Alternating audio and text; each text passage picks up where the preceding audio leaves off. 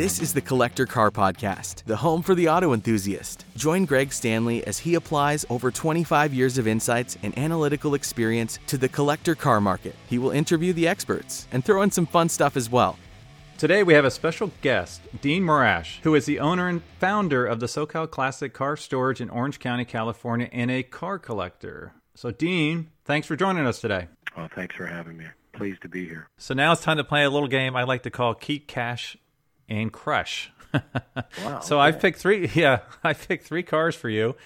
And for the record, the more difficult it is for you, the better I've done at my, doing my job. So you need to find out which one you want to keep, which one you want to cash in, and which one you want to crush. Okay. Are you ready? Hard. Yeah, let's go. I've given three very specific cars, and you've already mentioned one of them in our conversation. So one of them is a 1958 Cadillac Eldorado Brougham. That's one of the three.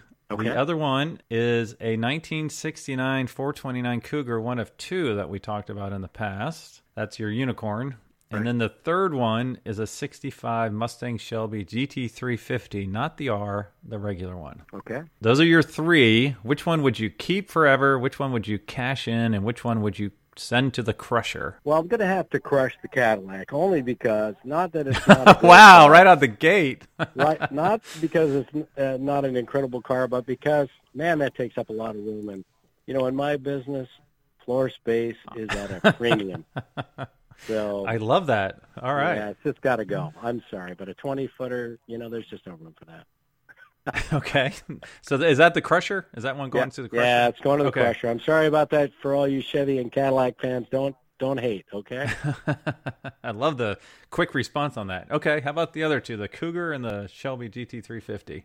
Listen, we've got to keep the cougar. I mean, we've got to, Okay. you know, it's consistent with my disease, which is collecting unicorns, regardless of whether Right. they're, you know, worth a lot of money. In this case, that uh, they only built two of those 429 Cougars, and you know, we're debating you and I whether there's one or two alive. We do know of one. You know, having a unique piece of history like that, and let's say you own one or two, wow. I mean, that's just that's so awesome. I, I couldn't imagine owning a car that significant. Uh, that car would those those cars were built strictly for racing, and they were they weren't produced, but they decided to build two for the racers of the day that were uh, racing down at the you know quarter mile uh, racetrack. So very exceptional car. Yeah. And like I said, I found one of those. I just don't know which one it is. So as soon as I can confirm that, I will let you know. That will be an interesting, We- we interesting part of the mystery. Yeah. Yeah, is that the known one or is that the unknown one? So that yeah. would be very interesting to find I out. I think that's probably the unknown one because you know the color of red is. I think the one that's known is the yellow one. Well, I will let you know hopefully Okay. next couple of weeks All right, cool. Yeah, cool. By by the way, we're cashing in the uh, 65, right?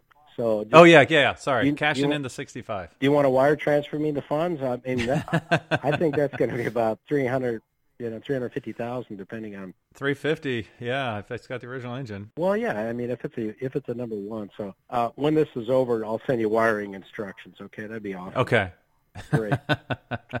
well, thank you so much for sharing your passion of cars with us today. What's the best way our listeners to learn more about your company? Well, it's pretty simple, right? They just need to go on our website at socalcarstorage.com uh, or give us a call or visit some of our, we got a great Facebook page, we got a great Instagram page, and they can engage us out there on social media and learn a lot more about this insanity of our business. We're just real fortunate to be in a position of giving people an opportunity to take care of their cars and be a trusted provider of storage for their vehicles. We're just, we're just so grateful. Well, thank you so much for your time today, Dean. Thank you. Really appreciate it. All right, so this is my favorite part of the conversation. It's called keep, cash, or crush. So I give you three cars, and you have to tell me which one you want to keep, which one you want to cash in, and which one you're okay crushing. So are you are you ready for this? I am ready. Let's go. All right, the first car is a Mint 360 with 10,000 miles. Uh, The second one is a 430 Scuderia with 30,000 miles and no service records. 30,000 miles and no service records. Correct. And the third Okay. one is an F50 with a salvage title. Oh, man. Oh, good. If I made it hard on you, that means I'm doing my job. Yeah, that's that's that's a good one. So so real quick, so an F430 with 30,000 or Scuderia with 30,000 miles, no service history, Yep. a Mint 360 with uh, 10,000 miles, Let's make it harder. Let's Right. make it 5,000 miles. 5,000 miles. Okay. And the other one's a F50 with a salvage title. Yes. Which one will you keep? Which one will you cash? And which one will you crush? I, I think I would I would still keep the F50 all day long. Really? Okay. Um, yeah, I'll take the salvage title. Sure. Um, as far as cash in, obviously, I think it, is the 360 a six-speed manual? Let's say no. No. Okay. Great question, And though. the- yes, well, that, that, that makes a difference, you know, because uh, I would probably cash that one in. You know, that's tough because that I think, like I said previously, the Scuderia is kind of the F40 of today. Yep. I don't care really about the service history or lack thereof. That that is a tough one, but uh, F50 you keep. Those are that's the rarest of them all. I think you. Wow. I- Which I one guess do you, you- you- crush? that's the that's the thing is you know you can uh, I hmm, thirty thousand miles obviously from a salesperson's point of view. Um, now, by crushing, does that mean you can crash it, race it until you crash no, it, or actually no, in the crusher, throw it no, into in the, the crusher? crusher. In the crusher. Wow.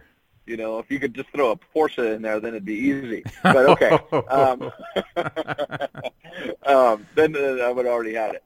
Um, I would say, I, I guess, you know, the 360 isn't as rare at that point. It's not a manual. Let's crush that one.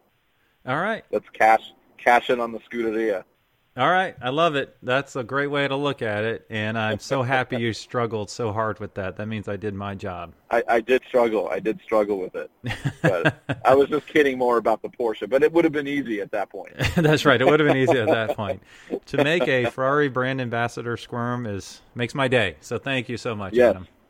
Absolutely. You're welcome. Thanks for listening to the Collector Car Podcast. Don't forget to give us a nice rating on iTunes and be sure to follow us on Instagram and everywhere else at the Collector Car Podcast.